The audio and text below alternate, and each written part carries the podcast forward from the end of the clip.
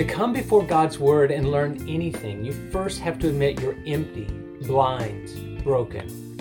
If you feel full, enlightened, and comfortable, what can God possibly teach you? Psalm 119 is long and tedious for the fool.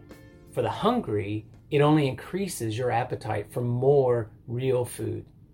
Welcome to First 15, where we listen to God and respond to His Word in a personal way. I'm Ron, and I'll be your guide on this journey. All of us are followers here. We're learning to listen to God, meditate on His Word, and then pray it back in response to Him.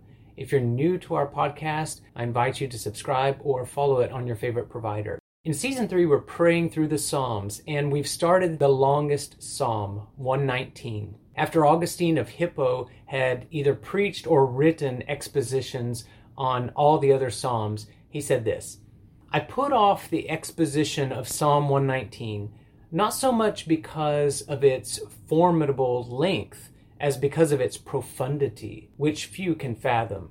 Every time I tried to think about it, it always seemed far beyond the powers of my mind. The plainer it seems, the more profound it appears to me. The intent of our podcast is to apply the truth of God's message to the rest of our lives beyond the first 15 minutes. We follow a four step process. You can find details at wordofprayer.com. In our first episode on Psalm 119, we heard about the blessedness of those who set their heart on hearing God's word, as well as the importance of purifying our intentions.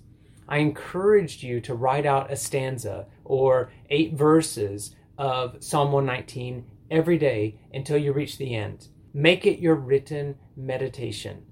Have you started that? If not, it's not too late to begin now. Start today. We're going to listen to the third stanza, or verses 17 through 24, on today's episode. They all start in stanza 3 with the Hebrew letter Gimel, which is similar to our letter G. Yes, Hebrew goes A, B, G, D. Listen now to Gimel, Psalm 119, verses 17 through 24. Deal generously with your servant. I will live and keep your word. Open my eyes that I may spot wondrous things from your teaching. I'm a stranger in this land. Do not hide your commands from me. My soul is crushed with longing for your judgments at all times. Rebuke strongly the insolent who spew curses, the ones who go wayward from your commands. Remove reproach and contempt from me, for I have kept your testimonies. Though princes sit and slander me, your servant will meditate on your statutes. Your testimonies are my delight, they are my counselors. How would you describe the tone of the psalmist in this stanza? Starting in verse 19 and going through verse 23, the middle five verses of stanza 3, what I picked up as a major tone was lament, difficulty, hardship. Think about some of the words that the psalmist uses stranger, which could also be translated migrant or wanderer in verse 19. My soul is crushed, verse 20. I'm cursed by stubborn people, verse 21 bearing reproach and contempt for following God, verse 22, and slandered by princes or powerful people, influencers, verse 23. So whether you're a stranger or slandered, whether you feel crushed, cursed, or bearing contempt, do you see what the psalmist does? Look at his response, not just what they're feeling, but how they respond meditate on God's statutes, verse 23, plead for God's generosity, verse 17, ask God for revelation, verse 18, take delight in God's revealed law, verse 24. So, even with the difficulties, even so, verses 18 and 24 are full of confidence and longing for God. I want to highlight one verse that I recommend you use as your prayer before reading any scripture from now on. Open my eyes that I may see wondrous things from your teaching or your law. That's Psalm 119, verse 18. And I really recommend that you memorize it. Just commit it to memory. Open my eyes that I may see wondrous things from your teaching. That's verse 18. I also would recommend to use verse 24, which says, Take delight in God's revealed law. You know, at the beginning, I mentioned the paradox of being full or hungry. The full, that's F U L L, don't realize their need. Although I suppose you could also apply that to the full, F O O L, right? The fool don't realize their need. The hungry need no convincing. Their stomach speaks to them and tells them, I need something. In John 6, Jesus faces a crowd of people that he just fed, and they were full. Not just full of bread, but full of spiritual pride.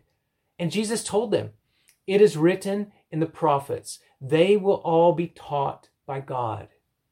Everyone who listens to the Father and learns from him comes to me. I am the bread of life. The Spirit gives life. The flesh counts for nothing. The words I've spoken to you are spirit and they are life. That's from John 6, verses 45, 48, and 63. You know, Augustine was right. There is a profoundness hidden below the surface of what appears simple in this psalm, but it's really deep. Remember, God wants a relationship with us. He wants a relationship with you. His word speaks freshly to you when you listen and long for Him. I hope you will find that true for you as you use Psalm 119 to grow your faith and make God's word your delight. Let's pray. God, thank you for revealing to us how you want us to feel about your word and giving it such powerful expression in Psalm 119. God, someone hearing this may have troubles and difficulties and they need to hear this encouragement. Others are lacking courage and need you to lift their head. God, what we have, we give to you and ask you to provide everything we're lacking. Open our eyes. Give us your light. In your name we pray. Amen. For the application, write out one stanza from Psalm 119 each day. That's eight verses. And as we mentioned, every eight verses in the original Hebrew starts with the same letter. And in a lot of modern versions or translations of the Bible, it's marked out what those letters are that start each section. So it's very easy to find. Another way is just 1 through 8, 9 through 16, 17 through 24, and it just follows in the progression that way. You can share pictures or tweets of what you're doing at this hashtag, write out scriptures. Remember, if you fall off or fall behind, it's okay. You'll find that God will speak to you if you'll just get a journal and take time to write it out and meditate on the words. Focus on one of the verses in the stanza that speaks to you. I recommended verse 18 or verse 24. Maybe it's another verse that speaks to you in a specific way at this time in your life. Meditate on this. Thanks for listening today. Would you like to share the experience of writing out and meditating on the Psalms with a group of like minded people? If so, check out my Twitter channel. You can find me at the handle at Word of Prayer 15. That's 1 5. Or you can go to the website at wordofprayer.com to get details on how to join in a community experience. I hope to finish the first draft of God's Word, My Delight, my book on Psalm 119 this year. If you'd like to be a reader and give comments or feedback, get in touch with me.